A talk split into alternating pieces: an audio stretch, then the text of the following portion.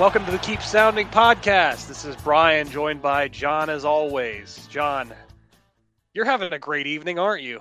Yeah, there's a whole story that uh, it yeah, it's it's not been a great lead up to this podcast. It's completely not anything related. It's just dog stuff and accidents and to summarize is an accident that's between bathing cleaning the dog and cleaning the situation took me almost an hour and a half. Yep, and it's and it was contained to a relatively small area too. It's not like I spent it was like going around the house cleaning stuff up. It was just that much of a mess in a small spot. Anyway, that's not why we're here. Nope, that's not why we're here. How, And- how are you though, Brian?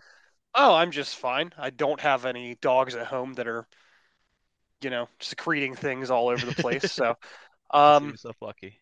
yeah, I do consider myself lucky. But Frank Reich was fired this week. I know the last podcast we talked about what how we would think about or what we thought of them potentially getting rid of Frank Reich. They also moved Chris Tabor, the special teams coordinator, to as the interim head coach. And then they proceeded to also fire Josh McCown and Duce Staley, which are decisions by Chris Tabor. So it's been an event. It's been a very eventful week in Panthers land. Uh, if you were, if you were able to stay away from the news long enough to not know, and this is the first time you're hearing, I would say good for you because it's been a miserable season regardless. Um, but John, so quick thoughts. Frank Reich got fired. He's gone. So the first thing I want to say, I think it's important to to, to distinct or like uh, specify that the firings of McCown and Staley were Tabor's, Tabor's decision, not right. Yep. Tepper's decision. It was not David Tepper being like, "You quarterbacks coach are bad, running backs coach are bad, fired." He said, "You're the interim head coach," and then the interim head coach was like, "All right, you two aren't fitting what we're doing here. You're you're out." Um, as for the decision to fire Frank Reich, I think I probably said on the show I don't think I don't see the point in firing him mid-season or in mid-season, and I, I but That was what you said. Yep. the stuff that comes out after, which always are kind of interesting, these like post-mortem like stories about coaches and situations, it makes it more understandable, right? Like if there was actual like kind of uh disarray and infighting and lack of kind of like cohesiveness, I, I think you it makes sense to get the root of that. Maybe I don't know if it's fair to call the root of that, but to get to shake things up like sooner rather than later, right? Because it's not helping. Yeah. Yeah, and just to interject real quick, just to elaborate, in, in case people listening don't necessarily know the details there, but basically, it sounded like after things really went off the rails early in the season, uh, Frank Reich kind of just reverted back into doing what he wanted to do. There was a Mhm. lot of talk, especially there was a really good article by Charles Robinson that you all can check out. But basically, he kind of outlined what was going on, and essentially, what John was alluding to is that too many cooks in the kitchen. There was a lot of conflicting ideas. They were learning how to work together while trying to develop Bryce. And with all this happening, where they are a terrible team aside from one game, and even then, that wasn't a very good game. um, it just kind of all fell apart because it's harder for team for coaches that don't really know each other or or have got only had one off season to really know each other uh, to you know collaborate and make make adjustments that will benefit everyone. So Yeah. um, yeah, I, that's kind of how I feel too. I think the one that was really damning to me was when, and the, I have to emphasize, this was the front office approached Frank Reich and specifically mentioned incorporating the read or the uh, run pass option, which uh, for there were some Panthers fans who were angry when they heard about them using the run pass option with Bryce Young, but that's not the same thing as the read option we were used to with Cam, where it was faking it to the running back and then him running. It's run pass option is kind of the inverse of that. It's typically it's fake it to the running back and then try to pass it, and and if the the opportunity is open for a really short pass, Young throws it instead. Yeah, it's not Um, really a fake. It's more of a you you initiate a handoff, and if you see linebackers a certain reaction to that handoff, you pull the ball back out and throw it to a read. Um, Yes. So it, it's literally what it is. It's a run pass option. It's like a run play, and if you see like, hey, this linebacker is crashing hard to stop the run, pull the ball out, throw it to the receiver right behind him, and pick up like five or six easy yards. And the and the benefit of that is just it's an easy completion to help keep the offense on schedule. It's something Bryce Young did a lot in college. But anyway, they approached Bryce Young about, or like they approached uh, Frank Reich about doing that to help Bryce Young out, which again, something he was good at in college. And Frank Reich basically just said, "No, I'm not going to do that." So that's kind of where I started to change my opinion a little bit of Pepper of Tepper firing him this early on because if he's not willing to adjust, especially in a way that's going to benefit Bryce Young, um, as far as because the, the big thing that's come up the entire time with the offense, and this this is all about the offense. This is not about the defense because Yeah. Frank Reich was the offensive coach. But the biggest problem coming up has been they're not moving the ball well. Bryce Young is having trouble with having uh, open throwing lanes, and he's just struggling. So you would think adding something that he was really familiar with would make sense. It's something they they scouted him the entire offseason. Um, you would think adding that into the playbook would make sense, and Frank Reich basically being like, "Nah, go fuck yourself." Uh, and granted, I'm not sure that's how the conversation went, but that was how the report seemed worded. He he said, "No, that doesn't fit the scheme." Yeah. So that seems to be the most damning thing I could I I could read on Frank Reich so far, aside from just all the infighting and whatnot. But anyway, John, sound like you were gonna. There's you had something there's to add. also another there's a uh, whole video I watched, kind of like a podcast. It was Steve Smith and Kyle Bailey. Kyle Bailey from WFNZ is the one who Yep. said that uh with, you know, the the whole read bump option thing and then another guy and I can't remember his name, so sorry about that. But uh they talked about it and they kind of dropped like allusions to one another thing just being like when Thomas Brown was calling the plays, like he was technically calling the plays, but they weren't like his plays to call. Like Frank Reich was still kind of like, these are the things we run, call plays like from this setup, like this is what we do, this is what we don't do. And so like it, it sounds like basically he felt the seat get hot and he was like, I'm not letting anybody else tell me what to do. I'm going if I'm gonna go out, I'm gonna go out with my stuff and using my system, and he did he used his system and he left. Yeah. Yeah, and that's where I can kind of justify firing him mid-season if he's refusing to come up with new ideas. And again, the fr- the one the one point that was also coming out, and it's unfortunate, and I know John, you have very heavy opinions on this, but people were treating a lot of the reports as, well, David Tepper asked him to do this or that, and he didn't do it. Yeah, The front office, the front office was the was the report saying that which they could came include to Tepper, but yeah, it could include Tepper, and I and that's fine. But at the same time, you have a front office who scout who scouted the guy the entire offseason. and Mhm. something he did big in college was that. And one of the biggest things that helps with giving a guy a short guy like him space is play action, rollouts, waggles, and the re, the RPO as well can help out with vision because you have defenders who are trying to figure out what the hell you're doing. So they're not Yeah. just rushing the passer, they're not just bull rushing the offensive lineman. Those all sound in a vacuum like great ideas to try and help Bryce Young be more effective. And those all come from what we saw when he was coming out of college, when people were scouting him, when unanimously it was said that most ca- most scouts, a lot of coaches, and all of the Panthers' um, top executives, coaches, or whatever, were all in on Bryce Young being the best the best prospect. For you to turn around and say you're not going to do those things that might bring him back to being a little more successful or effective, that's not good. It's very not good. right. And it's, I it's, do want. Okay. I was say I do want to put it to bed too that they that this weird conspiracy theory that David Tepper forced Frank Reich to take him because all the reports at the time of the draft said they were unanimous on it. They all came out and said they were unanimous on it. Which, granted, I know a guy like Frank Reich has no reason to come out and say, "Well, actually, I didn't want Bryce Young after you draft him." But a guy like Charles Robinson, a well-connected NFL, a well-connected NFL reporter, came out today in his article and said that yeah, it was unanimous. All the reports that they got said that it was a unanimous choice of Bryce Young.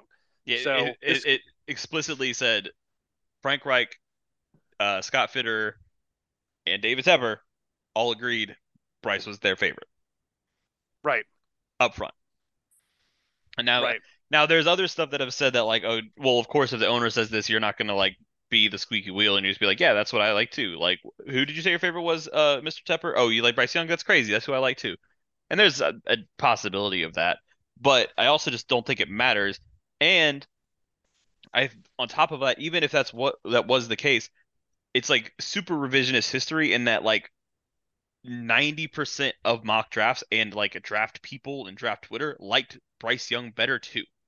So like Yeah. it's very unfair because like I was almost and then I don't know I felt because I wrote like the CJ Stroud thing like when we did our like back and forth and I felt like I was kind of taking the like contrarian stance because like everywhere was like yeah Bryce Young is like a shoe in for the number one pick and now like you know CJ Stroud's killing it and Bryce Young's having this whole situation and everybody's like wow they really messed that up didn't they bunch of idiots and it's like you all would have done the same thing because that's what everybody was saying at the time so I, I feel like and I guess this is a chance for me to do my little David Tepper kind of rant. I was gonna Your David Tepper Go. rant that you've been looking forward to. Yeah, go ahead, yeah. buddy. So take off.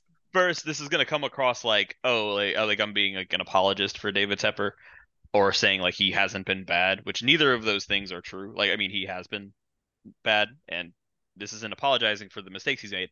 But I think people, and this may be shocking that the internet has done this, have taken a like something that's like a a, a, a thing that exists and blown it way out of proportion.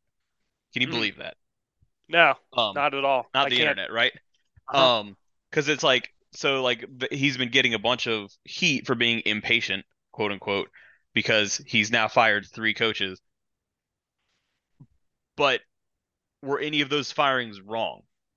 Right? Like everybody wa- thought he should have fired Ron Rivera. Ron Rivera had what two winning seasons in like eight tries here.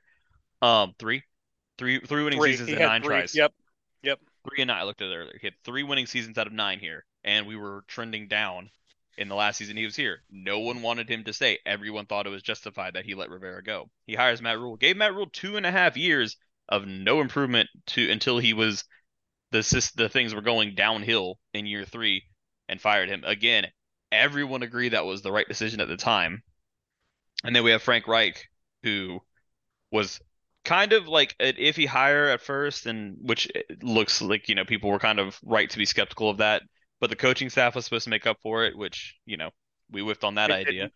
But again, is he wrong to fire Frank Reich? I don't think so. So now the other side of that is like, well, he made the mistake to hire these two coaches, and Matt Rhule and Frank Reich to begin with, and he's messed those up.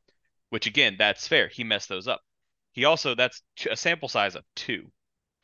And if you look at like the hit rate, success rate of NFL head coaching hires, I I don't it's probably like around 50% that are like successful within a couple years or like hang around for more than two or three years, years, right? It's not great. And so going over two, like when I talk, when like when you and I were just like messaging with each other, like to me is like complaining that he's bad at rock paper scissors. Like Mhm. it's a, it's a mostly a game of chance. Maybe you can read a situation, maybe you think you can read a situation, but when the sample when there's so much chance involved and the sample size is two, it's not like a huge indictment that both were misses right? Like it's it's just that's a numbers game. Like sometimes they're gonna miss. And the, the example that's come up a lot lately is like Jed York with the 49ers, who they had the Jim Harbaugh kind of falling out, let him go, hired Jim Tomsula, disaster, hired Chip Kelly, another disaster. And everybody's like, this Jed York guy has no idea what he's doing. He's ruining the 49ers. Then he hires Kyle Shanahan, and they're like suddenly like the best organization in football. They also Right. hired John Lynch, who had no real back or, or front office experience, and who was just on TV, and he's turned out to be one of the best GMs in football at this point. Right. It's just the thing that like there's a lot of luck involved in this. Yeah. And it's it's you know, and there's also you know now everybody's gonna like pile on and all the reports of like I- like there was something where like David Tepper saw a play and he asked like his offense like, I shared that actually. yeah you shared with me but like it's a thing that was on Twitter and I was just like I don't care. It's one play. He saw a play. It looked cool. It worked. It- who it, it's not like a big deal to go to your offensive coordinator and be like hey I saw this thing in a game you guys should look into to running this. I think it could help us. It's one play. It's not like an overarching decision that's going to affect like the course of the franchise. And, and and it's not such a, like a massive overstep to be like, let the football people do the football things. It's, It's- just like it just feels like people are hunting for things to like ridicule him for. And I don't think a lot of the things are exclusive to him. It's just now he's like in the spotlight. I think look, I, I after I shared it, I thought about it a little bit more. And number one, first of all, it is objectively hilarious for the co- for the owner to just be like, "Hey, I saw this play on Sun on Sunday. I think you guys should run it." But Mhm. in the context of what actually happened, it was a former offensive coordinator for the Panthers, and at this point, none of them have gone all, out on good terms under David Tepper. I think that's I think we can all agree on that. Um, but number two, it's not that crazy for uh, an owner if you if you if you re-examine it in the sense of he goes to the offensive coordinator and just kind of spitball and goes, "Hey, by the way, I saw this cool play. I don't know if this is something that you guys can implement. That's not my job, but I thought it was a good play." That's that like when you frame it that way, it's totally harmless. But Right. the way it was framed on Twitter is like David Tepper was trying to strong arm his offensive coordinator into running this play. And we'll never really know the exact details, but framing is the important part here. Right, and I think that's just a matter of like he's been turned into like a cartoon villain when Yeah. for the most part like the the stories and the way they're framed are not how like human beings tend to like interact with one another. But Yeah. since we don't see it, we like to make these like kind of like really embell embellish or like take these things and run with them to in a in a in a way that like I don't know that like no one really like acts that way on a very like or very few people act like the way he's been portrayed and maybe he is like a psychopath that we don't see but it's just to me it's this the more likely situ- like situation is that he made a suggestion said i think we should do this and it was framed in a way to make it to to pile on to this kind of burgeoning narrative it's probably not burgeoning anymore this narrative that he is like this overbearing micromanaging like horrible bosses level guy that's just like telling everybody in the building what to do and I yeah. That's Mhm. probably like i said probably a an exaggeration of what is actually going on is he too involved maybe is is- Yeah. and like is he making and have the decisions he's made been wrong so far yes but like i don't think it's this thing where he's just like this bumbling idiot that's just like yelling at everybody and doing everything wrong and the other side of this too this is what panthers fans wanted 10 years ago Yeah. like Jerry Richardson was the owner, everyone's like, I wish somebody that actually like paid attention and cared about football would own the team. And then David Tepper's here and he does, and they're like, he needs to get out of the way and let the football people do the football things. And it's like, well, they you can't have if he cares about the football stuff, he's going to have input into the football stuff. Now, like the levels of that are where you have to like find the balance. Like you can't be telling unless you're Jerry Jones, who it's worked for kind of, you can't be like telling your general manager like this is who you should pick because like I watched him I watched him on like three Saturdays and he was really good. But like if I owned a team, I'd be like in the war room on draft day. I would like want to know like the players we're looking at. I would like share my thoughts. Not not saying like, oh, I think you're wrong, but like like I asked this to somebody in one of the comments. I'm like, like think about like Josh Allen a few years ago and how he was basically a meme online Yes, about Josh how bad Allen he was. experience. Yep. Yeah. Mhm. And you know, front offices they ended up getting it right, but I was like, do you think like like if you're the owner of a team and you were part of like the meme culture of like Josh Allen's terrible and your general manager's like, so I think we're gonna go we're gonna go all in for this Josh Allen guy. Are you really gonna be like, okay, go for it? Yeah. the football guys. Like, I don't think so. I think you'd be like, are you sure? Like, he seems like he sucks. And then now you're like the overbearing owner that's making, uh, you know, influencing football decisions. So, I it, I don't know. I think, and again, that's all gonna come across like I'm probably sound like I'm very apologetic or stuff, and it's more me just saying like maybe we need to reel this back a little bit and say like he's just not done a good job so far and not like he's this cartoon villain that's just like bumbling around and has no idea what's going on and he's going to just perpetually have a terrible team.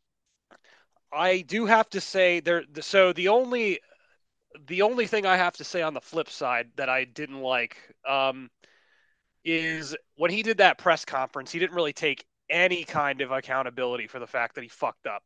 That's that's one of those things where Yeah. that would have saved a little bit of face if he was just like, yeah, I made a, I made a mistake hiring this guy or whatever. And the other part and the biggest I think the biggest one that should be more of the most the highest indictment because I don't blame Tepper for having an opinion on who their fr- the next franchise quarterback could be. I mean, it's it's his business. Basically, mean, all these fucking yeah. people work for him. We saw So- that with Cam Newton and Jay Richardson too, by the way. Like, Yeah, like it's it. I don't have a problem with the with the owner having an opinion on who you think that you should take. Um, but it sounded like David Tepper had a lot to do with the fact that they signed a bunch of different of different head coaches with different Yeah. mindsets. It was the the massive overcorrection to Matt Rhule, who mhm. Matt Rhule was allowed to bring in whoever the fuck he wanted, whoever he was familiar with. That obviously didn't work because they didn't have the experience. So David Tepper clearly went to the inverse of that and said, I want you to find the most promising guys who have this experience or or also have this experience and all over the place. I want you to and I will write a blank check and you will I want you to grab the the most all-star group of coaches ever. And that was also a mistake on his part. So I will give Panthers fans credit for that. And we all didn't see it at the time, but it, it makes sense now in hindsight that Right. getting a bunch of guys together who had never worked together before, just based on their merit, was not a good decision. So Yep. him not And- taking accountability, I understand, but yeah, I totally get where you're coming from too, John. It's not like he's not trying. It's not like he's it's not like he's a fucking moron. It's just he's he's still I think he I honestly just think he's still learning what level of involvement he needs to have and how much Yep. uh how much of the uh the word I'm looking for. Um just passing it off to other people essentially stuff he needs to figure out. So, but yeah, I don't blame the guy at all for being involved um, and being being at the the draft, being at the combine. I mean, it's just the worst case scenario in those in most of those times, unless David Tepper really is just being like, no, this is what we're doing. All he is is another is another person in the room to share an opinion. Yeah. So Which, if you're confident in what you're doing as a coach or front office person, like that's good. yeah, If they're offering, if it like, if it's if it's this like, if they're directives that go against what you as like an as a as an executive or coach or whatever think is right, that becomes very difficult to do your job. And if he's doing that, that's bad and he needs to step back. But if he's just offering his insight and his suggestions, it also like his desire for what he wants his team to look like, because it is his team.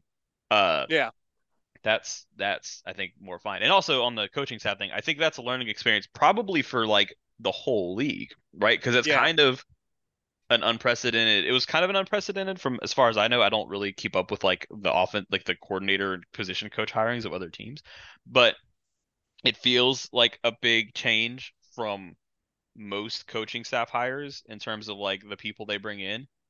Um, and I think most people thought it was good at the time, right? We're like, wow, they have like an up and coming head coach at offensive coordinator. They have an up and coming head coach at defensive coordinator.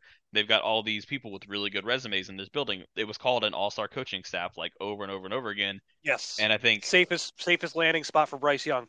yep. And then Mhm. it didn't work because of these things we talked about. Where like, okay, well, maybe there's more value than we realized in like the cohesiveness of the unit and the familiarity with like the the group more so than just their like individual resumes. So, and I and I think he's like catching the heat for that being a terrible idea, but everybody thought it was again like like the Bryce Young pick.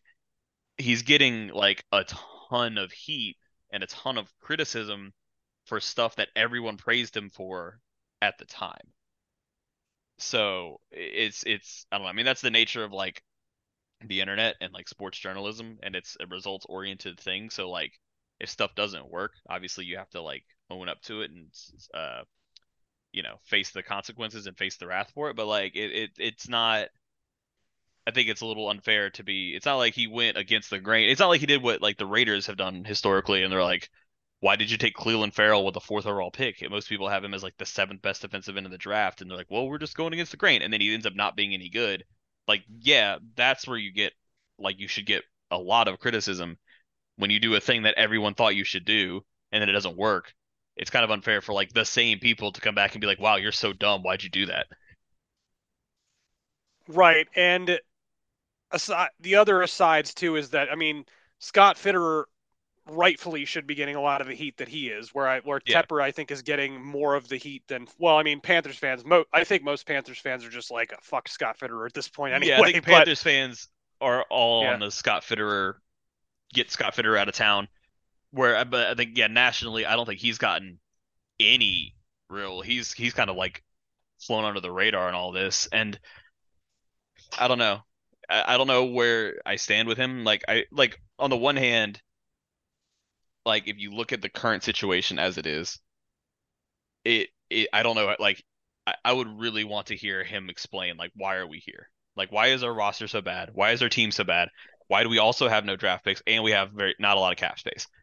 Like what are we doing? What have what have you done to help this team? But some I heard in that same video with Steve Smith and Kyle Bailey, they're like, you know, to be fair, this is the first year he's only had one offseason without Matt Rhule basically Yeah. telling him what to do. So maybe like it wouldn't be fair to lump him in with this whole situation because he's like his his the Scott Fitterer experience is very limited and it would be and it's it would almost be firing a GM like at, in the same time frame that we're firing Frank Reich except a GM is a lot I think is a lot longer of a evaluation process.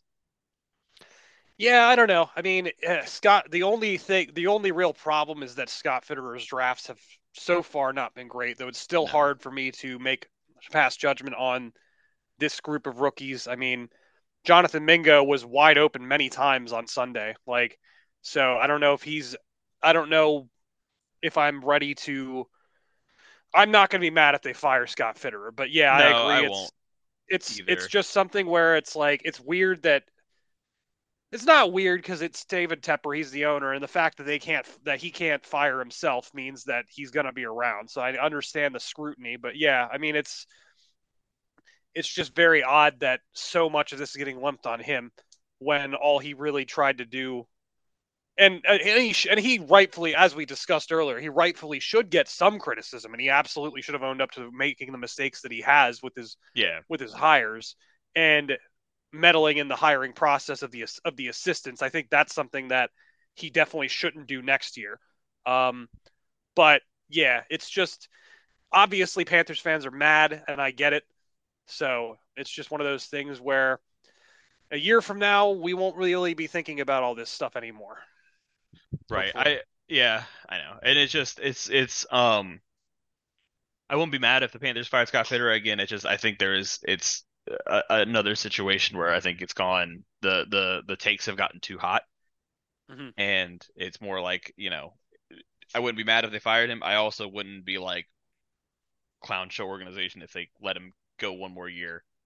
Especially if like Frank Reich gets out of here and like Thomas Brown takes over the offense and he's as good as he was supposed to be without Frank Reich kind of like putting some some uh restrictions on them, and then all of a sudden like the players look better and then and then what like what do we think of Scott Fitterer then right because if, if yeah, if the system fits the players better then the players look better then maybe now all the acquisitions that Fitterer has made don't look as bad so I don't know I am intrigued to see what the offense looks like. Obviously, the defense is what it is. It somehow manages to be a good defense despite all the injuries. But if the offense actually looks a lot better coming out of all of this craziness, what do you do at that point? Do you keep do you keep Tabor? Like yeah that's maybe you do. Like that's because that's tough I don't know. I mean, it's uh, granted. I don't think Tabor wants to be a head coach, but I think he was just selected for this role because he's more of a veteran than the other two, than the offensive coordinator and defensive coordinator. And they, Jim Caldwell and um, their other uh, senior assistant, probably are a little too old Dom to be. Yeah, Dom Capers would be a little too old for that role. So I think, and I, I love Tabor's energy. I got to say, like I listened to his his his uh press conference today. He was all positive. He had a lot more energy than I've ever seen from like Frank Reich. yeah Um, no, I like that's that's always. I mean, and obviously of all the units on the team, I mean the defense has been good though they've been super injured, but special teams has been fucking phenomenal all year. So I mean, for a couple of years now. And he they were always Yeah. phenomenal when he was in Chicago. yeah, like wherever else he was, like it's Kansas City. maybe. Like Yeah. he's always had like the best special teams units in the league. Yeah, and he's done a fucking great job here. Um, I do understand why Evero wouldn't have been selected as the uh, as the as the um, uh, uh, Head coach, fuck interim head coach. Yeah. interim head coach. I was looking for that word. Um, I can understand why he wasn't selected as interim head coach because number one, I don't even know if he'd take that. I mean, all you're doing if you're dealing with a, a team as bad as Carolina has been, you know, who's won one game, I feel like all you're doing is putting out bad tape and publicity on yourself yeah. if you take that. And I and I don't believe he even wanted he even wanted to be a head coach yet because he came to Carolina when he had plenty of head coaching gigs lined up. So Tabor, happy to see it. I hope I want to see what his team looks like now that Frank Reich is gone. Should Yeah. be interesting. Yeah. I'm like kind of excited to watch a Panthers game again. Yeah. If even just because the only thing we can really see is improvement at this point. I mean, I spent Right. Sunday just angry the whole time. So Yeah, it's been bad. There's this, there's it, if it's gonna be bad, like if yeah, it can't get any worse. So maybe it'll be better, and at least Yeah. it's something to like pay attention to, and not just like oh more of the same terrible stuff. Right, right. Yep. So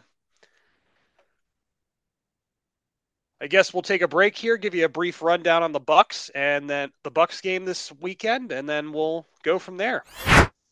And welcome back. We're here to talk about Panthers versus Buccaneers this weekend, aka the Baker Mayfield revenge game, which if all of the if all of this other shit that was going on with Carolina didn't happen this week, that might have been talked about a little bit more. Yeah, it's it's like uh completely overshadowed. I mean, I guess it's in Tampa, but because it'd be interesting if it was in Carolina. But yeah, completely overshadowed that whole like storyline to this game because I don't think anybody's even really thought about that because everything's everything's so focused on the the coaching turnover. Well, on top of that, it's not even like Baker's playing against Matt Rhule or Yeah, you know Steve Wilks or anybody like really who let him go coaching wise. So right. you know, He's not even playing against the coach that replaced the coach that let him go. right? yeah, it's it's definitely. I mean, it's still he's still playing against like a lot of the same defenders, but it's Yeah. not really. eh, It's not like the. It's not. I mean, I guess like Scott Fitterer's here, but yeah, it, it's no, it's not quite that. And it's also it's Baker Mayfield. Like he played what like seven games here. Um, yeah, I mean, he got his revenge game against the Browns, and that was totally different. So Yeah, because that was like Yeah. a place where he spent several years, and they he they kind of like kicked him to the curb when he had been decent for them, and then for us, for the Panthers, it was just like, yeah, this didn't work out. Why don't you go find something better? And yeah, I think that's probably a mutual parting of ways more than yeah, it was a merciful, yeah, merciful release at that point. yeah. So so yeah, I mean, yeah, Baker Mayfield revenge game. Um, yep.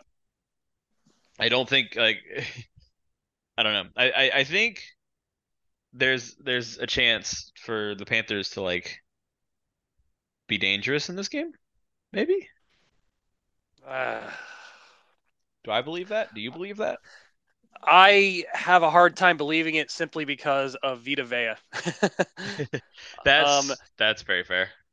yeah, because they they just had to sign Gabe Jackson uh, as of this recording today, Mhm. um, because they don't have enough fucking guards on offense. Yeah. So they had they had Toth and they had uh, Cade Mays playing as the game ended last week, and I just don't see that going well for was for them if Vita a- Vea is in the game.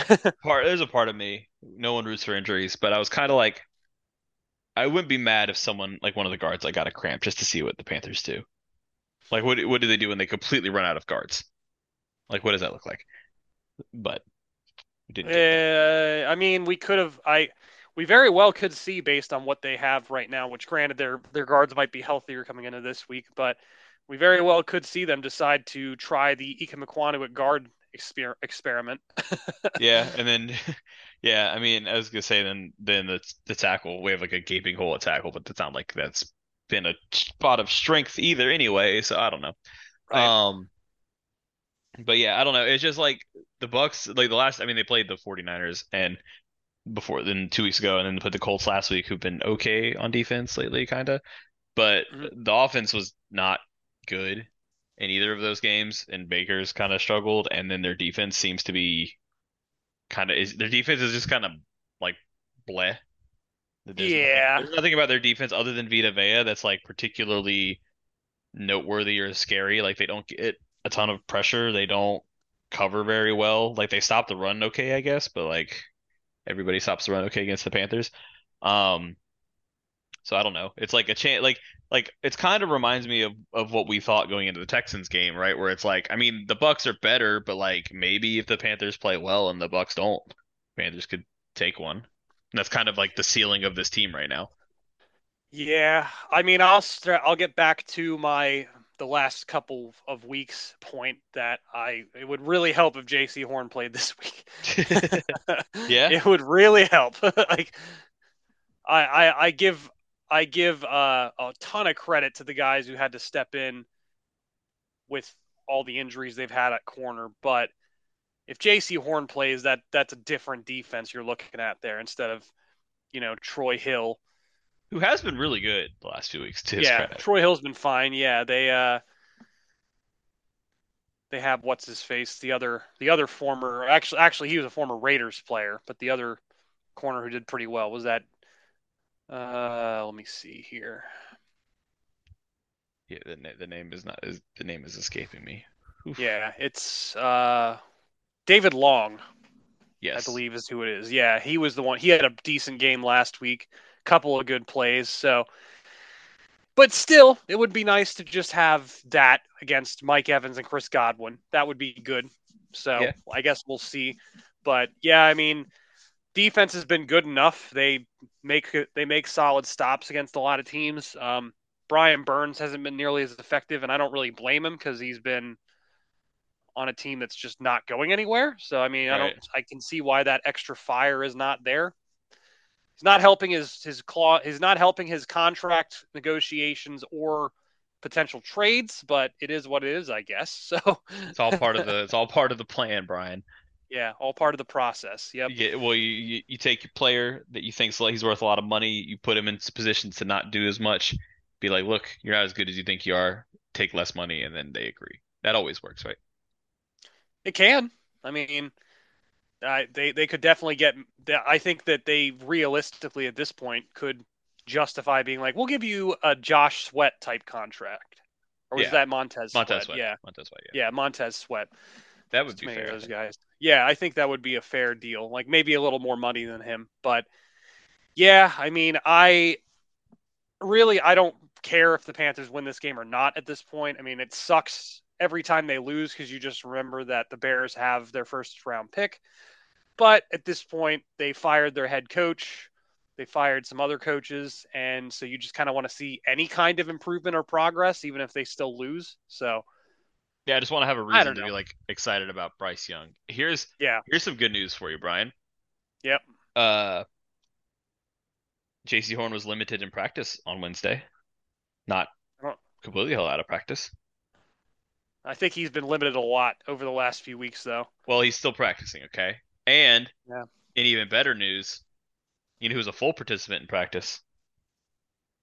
CJ Henderson. Oh, good, wonderful. Love CJ And Henderson. we we know what CJ Henderson is capable of against Mike Evans. Yep. So Oh, that was I forgot about that too. I I, so I had erased that from my memory. Oh, wonderful. So that well, that's what we're here. That's what we're here for. Um, Yeah. Lavonte At least it's and not Tom Brady throwing to him this time. But yeah, no, it's just Baker Mayfield. It's like the same thing. Uh, but Lavonte David and Jamel Dean were both did not practice on Wednesday for the Buccaneers, which feels like it would help the Panthers if those guys can't go um on Sunday. But yeah, it- it really like the defense is kind of the defense at this point. Like, yeah, they're gonna be fine. They're they're okay. And uh, we kind of we were bringing this up earlier that the video I watched with like Steve Smith and Kyle Bailey, and Kyle Bailey's like, you know, you can talking about the offensive coaching staff shortcomings, uh, and how the players the player personnel has not been great, and the injuries haven't helped. But then you gotta look on the defense, and the defense has been just as, if not more, ravaged by injuries. And Ejiro Ever Evero was like, okay, well, who do we got? All right, go out there and like give up 16 points. yep. And Make so, it like, difficult for the other He's team. he's yeah. His unit has been fine, has been able to like persevere through the injuries, and he's even like kind of gotten better as the season's gone on, even if players have been dropping out. Um, so I just kind of feel like we kind of know what we're getting from them from the defense, and that they'll play fine. They'll make it tough for the Bucks, assuming they're not giving given short fields. So I think I think the big thing for this week is just like, are we gonna run like an offense that allows for some YAC? Are we gonna like, I don't know, throw the ball more than five yards down the field? What's, what's yeah, my biggest concern with everything is uh, while I I 100% agree with the decision to hopefully implement some more of the um, run run pass options, I don't know who they're going to run throw those to if they because if it's Adam Thielen, I mean Thielen's Thielen's doing a lot better than he should be considering his physical limitations, but yeah, I mean, YAC would be good. YAC would be Bryce Young's best friend based on the way this offense has been going. So it'd probably be Adam Thielen just because there's one play that stuck out to me from like three or four weeks ago that was just kind of like this is just the creativity of our offense. Um, the Panthers had this really nice play design where the I don't know if you want to call it like the slot receiver because it was like the receiver that was kind of lined up on the end of the line hmm. ran like a drag route and then the back came out of the backfield and ran like an angle route, kind of trailing the receiver, mm-hmm. and it opened up perfectly. And Bryce Young hit that pass for a few yards. The part about that was funny was like obviously that back was the was the main like the targeted read on that play. So naturally they put Adam Thielen as the running back and Miles Sanders as the receiver. Right. So that Miles Sanders could clear it out for Adam Thielen to be the one to catch the ball because if we're going to throw the ball to a certain read, we have to make sure Adam Thielen is the read. Yeah. Like yeah, I, it worked, but I can't imagine the defense didn't have some inkling of what was going on here. Like this is like all right, they have their running back lined up as a receiver and their wide receiver who is very slow lined up as a running back. Like this is 100% going to be a pass out of the backfield. Like I wouldn't even cover anybody else. Right. Yeah, that was that was a funny play. I do remember it too because I was like Adam Thielen's. I was watching the game live with somebody else, and they were I, they were like, why is Adam Thielen in the backfield? I was like, because he's getting the ball in this play. And sure enough, right. he did. Yeah. Right. They're like, I like this play, but I don't want to throw it to Miles Sanders. So put Adam yeah. Thielen in his place, and then we'll, yeah. Maybe that was a play that David Tepper brought up and was like, "Hey, well, I like this play. We should run it." Yeah, maybe, I mean, maybe this was David Tepper's idea. it was a good play. Like I liked, I really liked the play design. It just was like, why? Like you couldn't have made it any more obvious that that was what the plan was. Maybe not the specific right. route, but like where the ball was going. Um, right. But anyway, I, I just yeah, I, I think maybe that's the route to go with the new with this new look Panthers offense. Is you just put players where they're not supposed to be and see what the fuck happens.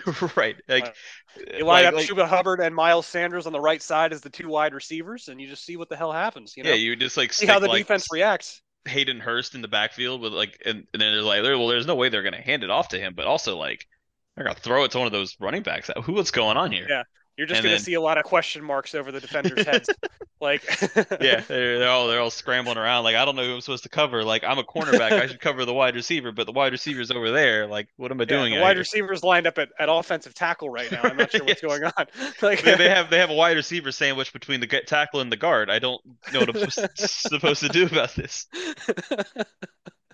that would be one solution to the guard problem is just to yeah. put Adam Thielen there because the defense can be like, I don't know why he's there, but we should probably do something about yeah, it. Like, yeah, it's gotta be some. Didn't the Patriots did that a few years ago? Didn't they? Where they like they ran a play where they only had, I think they had like four offensive linemen on the field, and they put, I think it was Shane Vereen. Remember that guy? Uh, they yep. put in as like an ineligible, like basically they put him in as like a tackle. So they had seven players that would like traditionally be seen as eligible receivers, and uh, you know he reported as ineligible, but the defense was like, "Wait, I don't know, how, I don't know how we're supposed to do this. Like, there's more people out here than we're supposed to be, than we're supposed to have to cover." And I don't remember if it worked at all, like what came out of it. I just remember it was a funny idea of like we're gonna put a running back in as like our fifth offensive lineman and get the defense all sorts of confused on like what their responsibilities are. Even though the refs de- declare that the guy's ineligible. Yeah. Like, yeah, but like still, you, I mean, the play yeah. clock's short. You have 15 seconds to figure out like what's going on and like that's make sure true. that's communicated to everybody. Be like, just ignore number 34. Like he's not going to do anything. But everybody's like, but he's number 34. He's like their main pass uh, pass catcher out of the backfield. Like I can't just ignore I him. Think, like, I, I guess after the ball snaps too. I mean, having been a former safety, I could see why you just see you just see that, and then after the ball snaps, like all all semblance of logic is like, oh well, he's on the field. I need to watch him. So, Right, yeah, he just like starts Yeah. drifting out to the flat, and you're like, well, I gotta watch that guy and not be like, wait, no, I know this. He's out of this play. Like, yeah, probably Right. something that like if you did it frequently, people would figure out. But it was a very funny thing that they did like one time, a long time ago. Maybe the, maybe the Panthers will do that. That, that would be cool. Do anything just Yeah. to make it more fun. Yeah. Yep. Don't punt ever, either. no, no field goals, no field goals for sure. yeah. Eddy Piñeiro's been good, but field goals kind of kind of dumb unless it's like fourth and un un pick unpickupable. Yeah, I mean, at this point, there's no reason to to really try not to just score as many points as possible because because they're not getting that the first reps. round pick. Yeah, Yeah. Get Bryce Yeah. Who cares? I don't think they'll do that, but you no, know, they we'll see. definitely won't. Fourth Yeah. and eight, like uh, probably should punt here, but like it's one more play that Bryce can run practice, Yeah. Yep. and then the Panthers going to lose fifty six to seven. Yep. Oh, that's fine. It just hurts the Bucks draft position. That's how you have to look at it. You just have to reframe it. Is that where we are now? Is that we, Yep. we're rooting the Panthers losing is a good thing because other teams are winning Yes. falling down the stretch. Especially the NFC South. Anytime any of the NFC South beats us for the rest of the year, that means they have a worse draft pick. That's that's how you have to frame It just, it just, I just really want just get to the second pick. But the Yep. Cardinals have like a pretty significantly harder schedule to this point, so like, and that's the tiebreaker. So like, it, the Panthers might it might change, no, because the Panthers have pretty soft. Yeah, it, it'll change between now and the end of the season, but the Panthers No, I mean, have the- to. I was just gonna say the Bears. I mean, now that Justin Fields is back and they have DJ Moore, who's been fucking hot. By the way, he was on. He was my top wide receiver in fantasy, and it turned out to be a great pick. So maybe they won't Yeah, end like- up with the first overall pick from us. Well, for I, I well, I guess that doesn't have any impact on our pick. Shit. Never No, mind. Maybe Yep. they'll give it back. Nope, I'm sad again.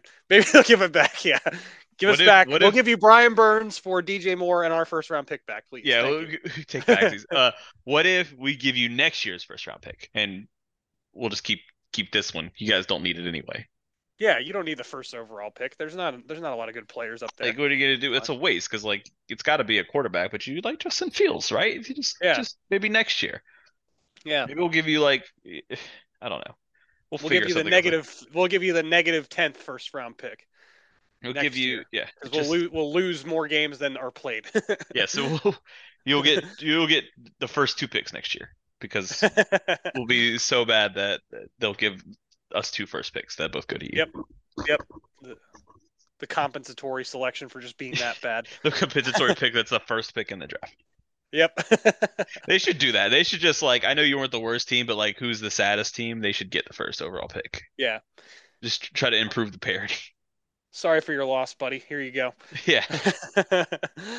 uh, but uh, scoring project predictions before we sign off, I guess. Uh, we're gonna be optimistic because I was just talking about that. Uh, we're gonna go Panthers in a in a in a offensive shootout. Uh, twenty-one to sixteen. That would be an offensive shootout. Yeah, twenty points, man. Yeah. Crooked number right Um.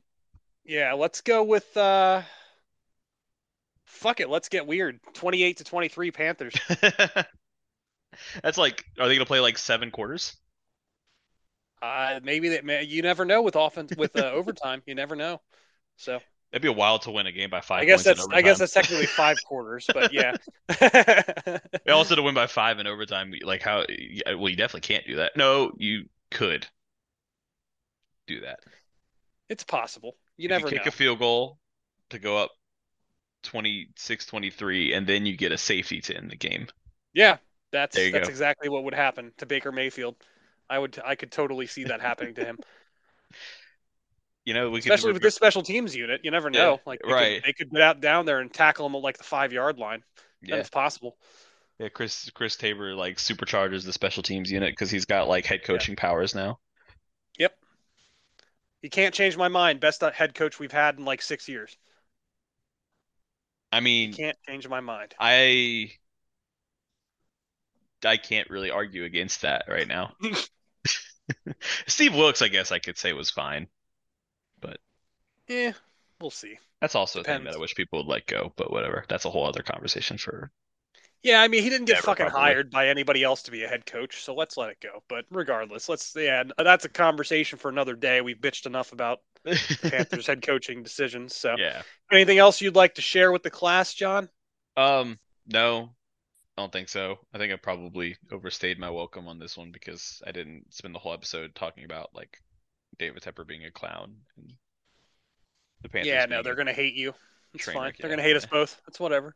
That's fine. That's Um, what we do here. We're the rational sports fans. Rational is definitely what I'm looking for, 100%. So, rational optimists. So, but anyway, from all of us here at the CSR Keep Pounding podcast, Keep this sounding. is Brian. Keep sounding. Jesus Christ. Keep sounding podcast. this is Brian, joined by John as always. Stay tuned, stay safe, stay healthy. I hope you can actually enjoy this game on Sunday. Maybe the offense will do something that'll make us not hate everything. We'll talk to you soon. See you.